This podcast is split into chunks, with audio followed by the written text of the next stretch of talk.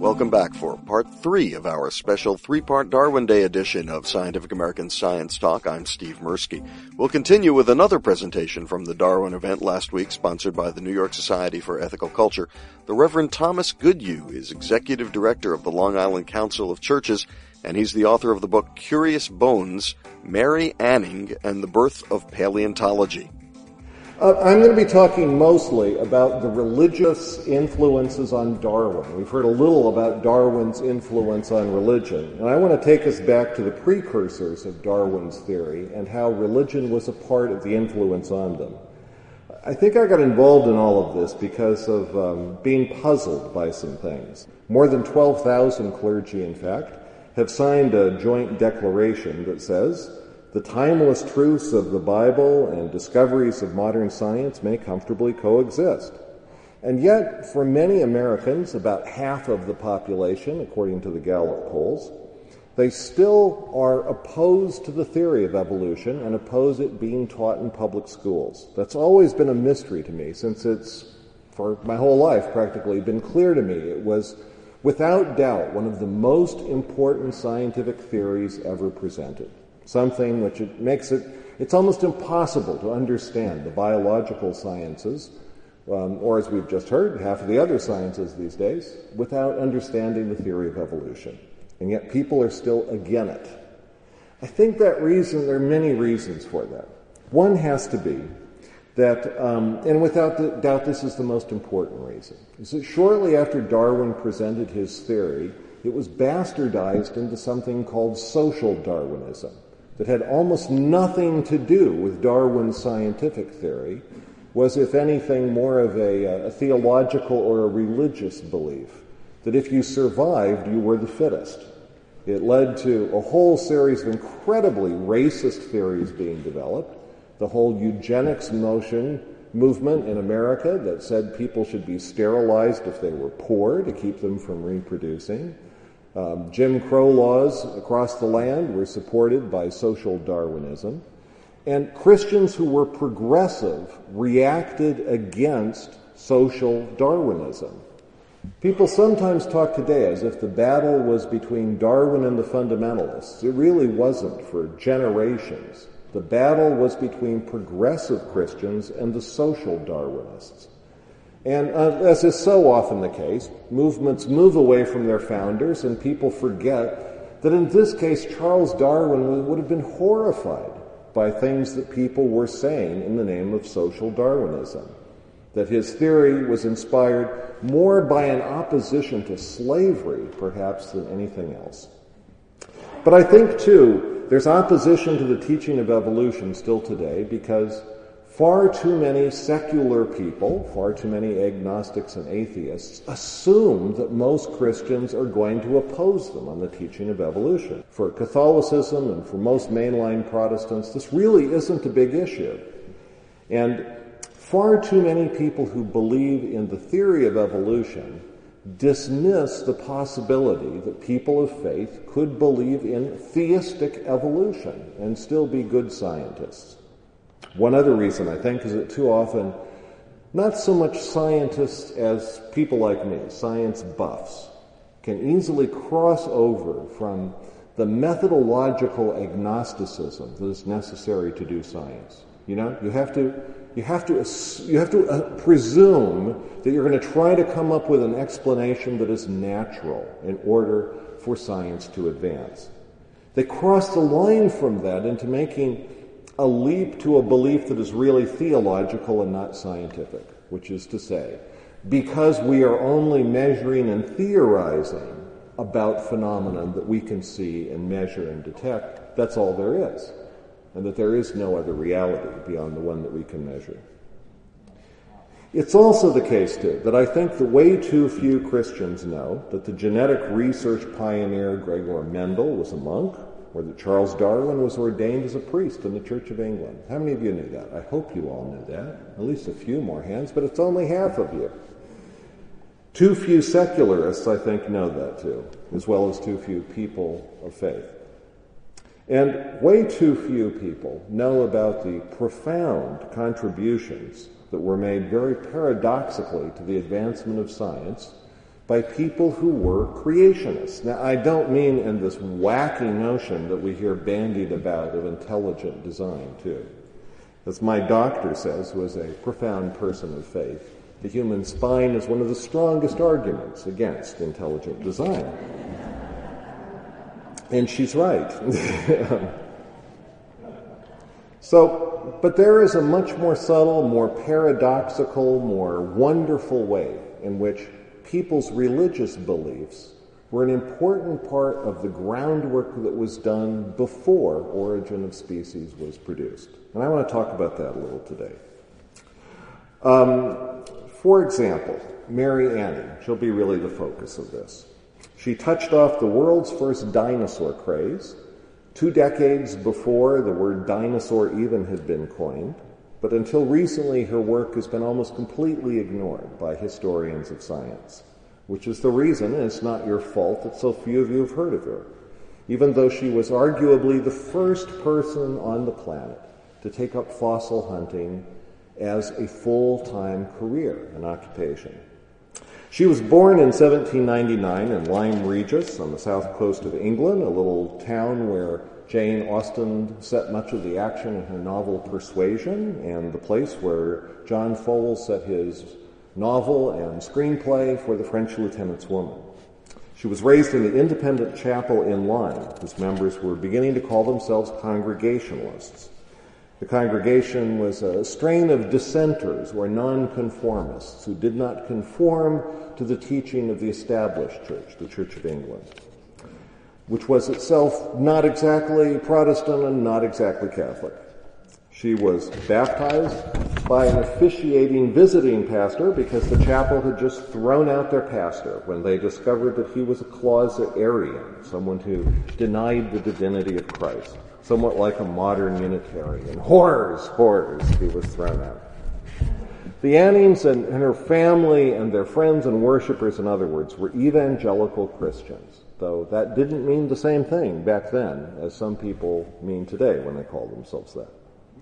The independent chapel was both the center of social life for her and her family, and it was also the only shot she got at an education. Formal education was non-existent for most, most people in the whole county of Dorset during these years.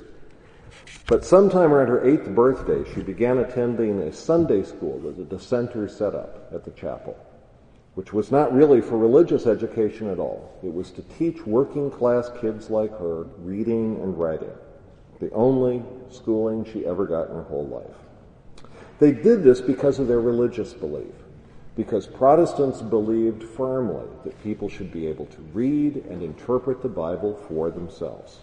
That was clearly what impelled them to form a school for working class kids. That's how Mary learned to read and write. And around this time, her older brother Joseph passed on a book to her, which uh, their parents had given him a few years earlier.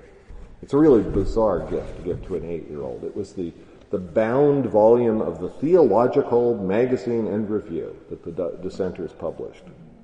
But in reading this, you can kind of get a clue as to what it was that she read as a child, what shaped her view of the world, and what it was that she heard, because her pastor was a frequent contributor and she heard him preach at least three times most weeks, sometimes three times just on Sundays. Well, she would have read there some stuff that now seems quite strange to us, like um, a statement that God had created the universe in six literal days, citing, quote, the authentic account of the creation given to us by the most ancient historian there is, Moses. Mary also read, however, a model curriculum for a dissenter school that said dissenters should study geology, that it was important for them to know that. And we can be sure that she read with a great deal of interest a long obituary of another girl in Lyme Regis, Martha Locke, who died when she was 16. What's, what's amazing to me about this is that that, that obituary, which goes on for two and a half pages, is much, much longer than the obituary of a universally respected clergyman who died about the same time. The book and the dissenters, in other words, took the spiritual journey of a teenage girl at least as seriously as they did the religious beliefs and struggles of a clergyman. The dissenters and their faith ended up raising a child like Mary who fully believed that she had some important work to do in her life. And that made all the difference. She also read there all sorts of calls that Christians should oppose social injustice, that they should try to stop capital punishment, which at the time extended to 200 offenses in England. And at the time she grew up, hangings right outside the doorstep of her home were a frequent public form of entertainment. The book, I think, gave her, as her church did, courage to do what was not expected in her society of young girls, especially working class, little educated ones. Mary Anning needed faith and courage to follow her father into the difficult and dangerous work that he did as a hobby, which was scrambling up crumbling, chalky cliffs to dig fossils out of the crumbling cliffsides.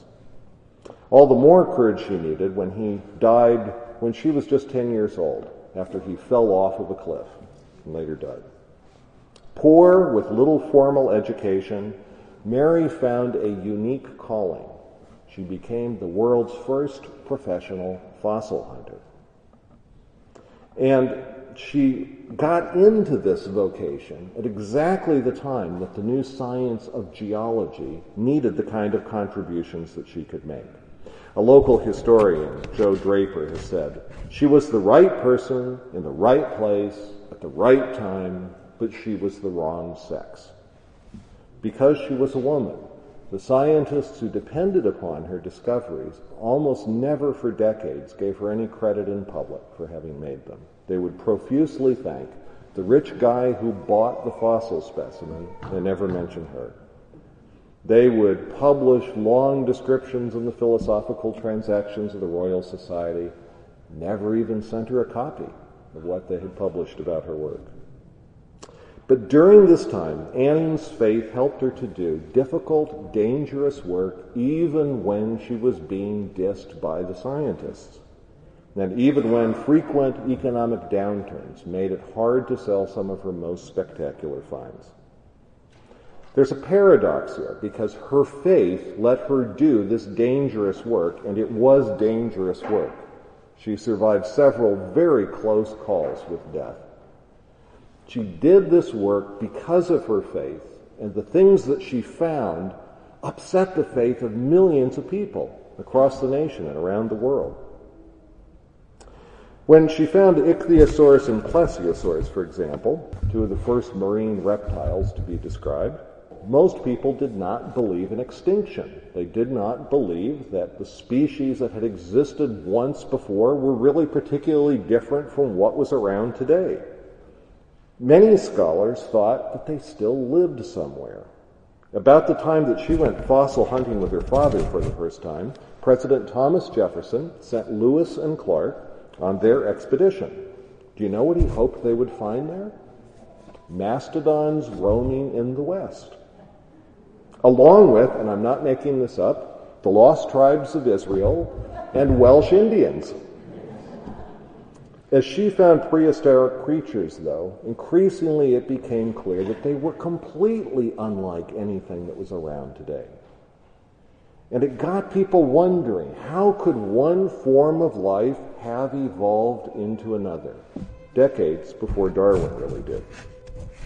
In the 1810s and 1820s, again, long before Origin of Species, Mary Anning discovered the dolphin-shaped ichthyosaurus, the first nearly complete skeleton of a prehistoric marine reptile to be accurately described by scientists, before the word scientist even had been coined. She found Plesiosaurus, which had a long neck and a short tail, four paddles, and a body shaped sort of like a turtle. It was a fossil so strange that the, the most eminent scholar of the time that examined it, Cuvier, thought that it was a fraud at first before he saw it with his own eyes. She discovered Dimorphodon, the first flying reptile to be found in the UK.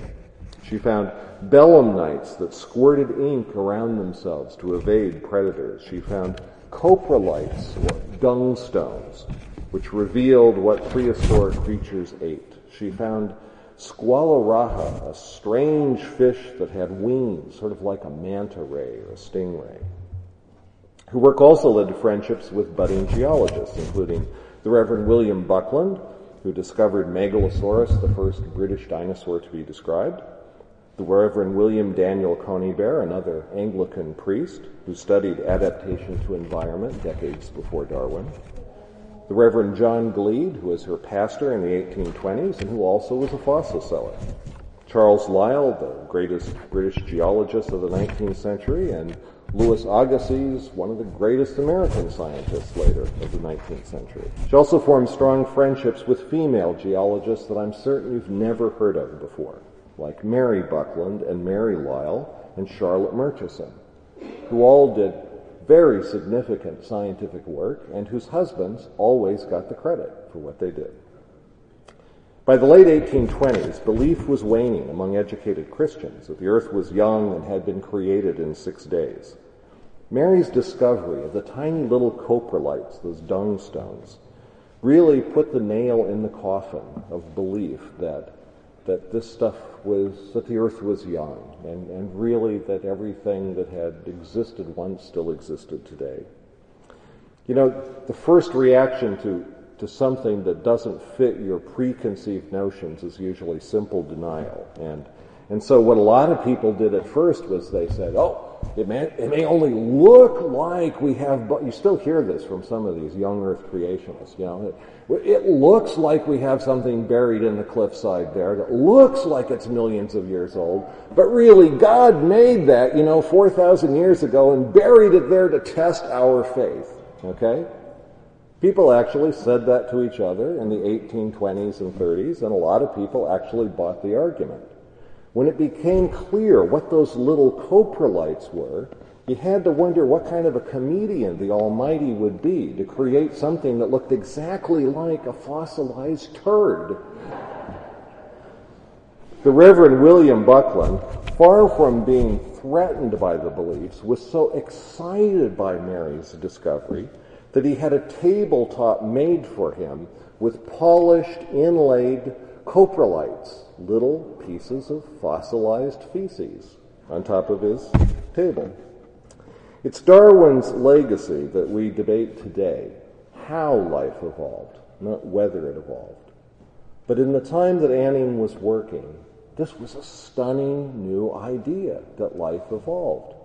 You know, and so today we question did life evolve, did life evolve steadily and slowly, which was sort of what Darwin seems to have thought, or in sort of punctuated equilibrium stages, as Niles Eldredge and Stephen Jay Gould suggested? Did evolution happen with or without a nudge from God? We may debate today. But we don't debate at all whether or not it occurred at all. It's obvious to everyone, including most of the young Earth creationists, that something somewhere changed a long time.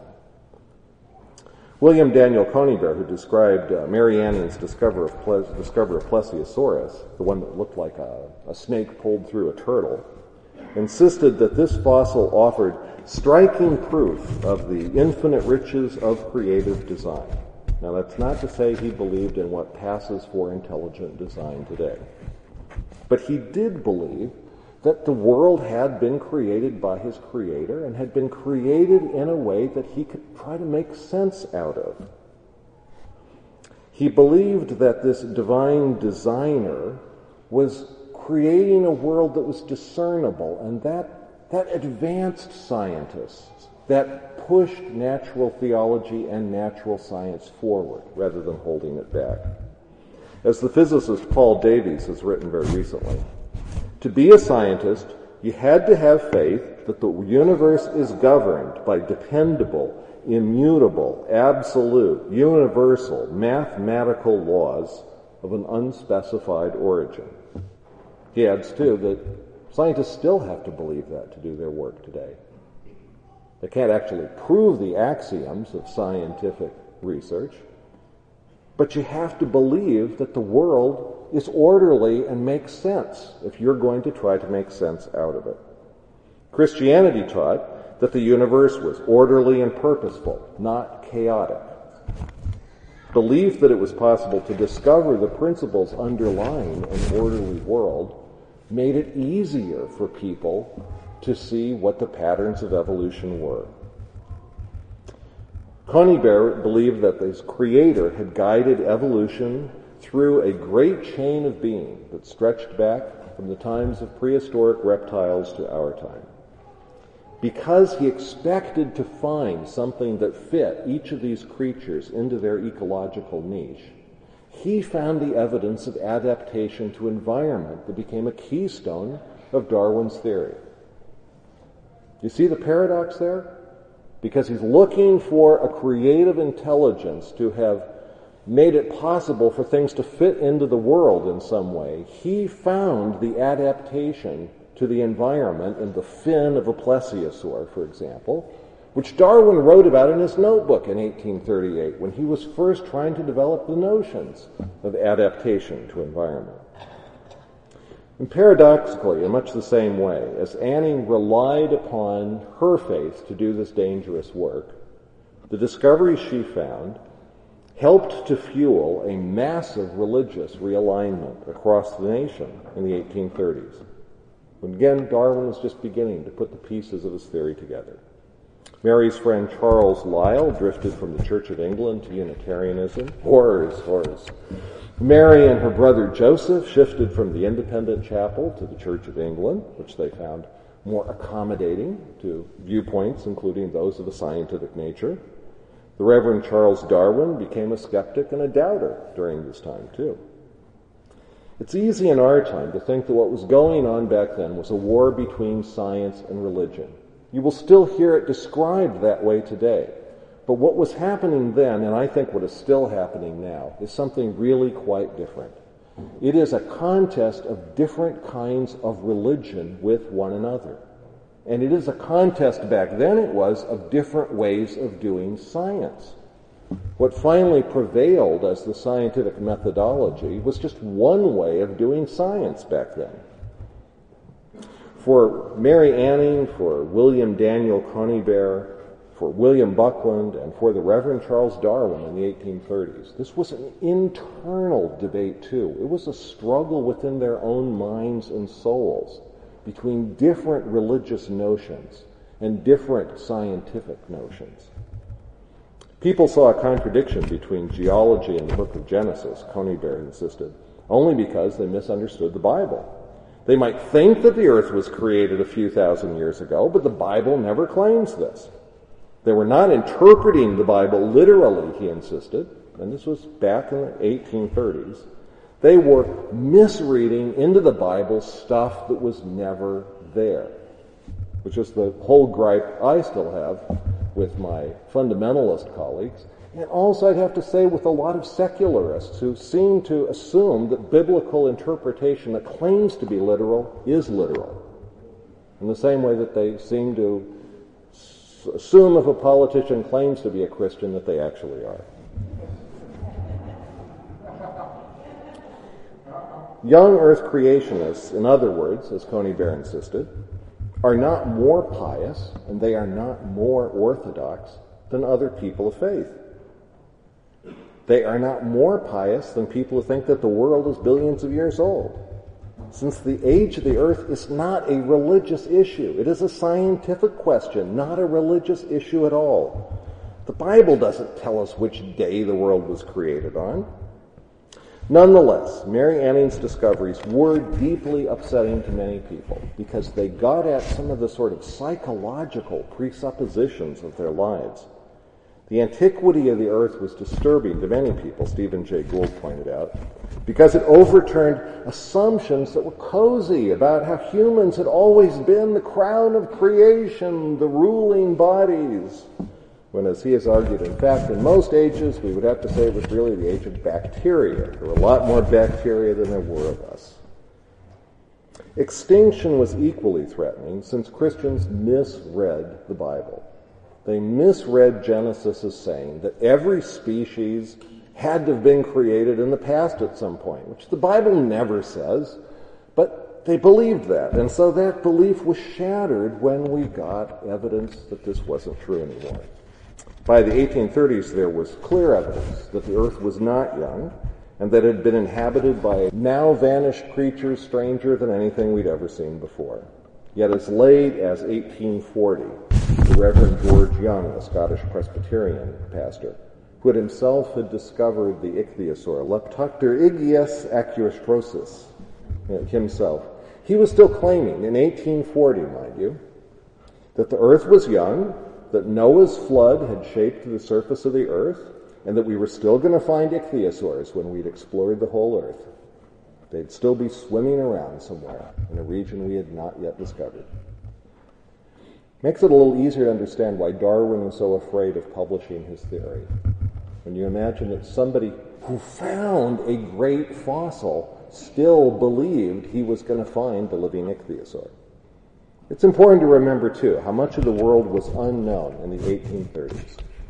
In this time, there were reports of some big hairy ape that lived somewhere up in the highlands of Africa, but no one had ever described the gorilla. Didn't come until 1847, the year that Mary Anning died. Louis Agassiz, whom Mary Anning helped in her pioneering, the pioneering research that he did on prehistoric fish, remained himself a truly scientific creationist. He thought there was a creator. He thought that God had worked through the stages of creation and evolution. He was really skeptical of Darwin's theory, but he was skeptical for good, solid scientific reasons. And I think this gets at something too that is part of the reason that it's hard to teach evolution in public schools today. It's so easy to forget that people who often bring an objection to a theory can do it in a way that ultimately strengthens the theory, which is precisely what happened in the early years of Darwinian theory. As Stephen Jay Gould has pointed out, the criticisms that Agassiz made were valid scientific objections to a theory that was still in the process of being formed. During the last decade of her life, many of Mary Anning's contemporaries were experiencing profound faith crises. But a diary that she kept uh, reminds us of how deeply faithful she remained her whole life. It was a faith that sustained her in doing work that shattered the beliefs of many other people. And if we forget the way in which faith contributed to the growth of science, it's no wonder the people of faith will reject science. Thank you.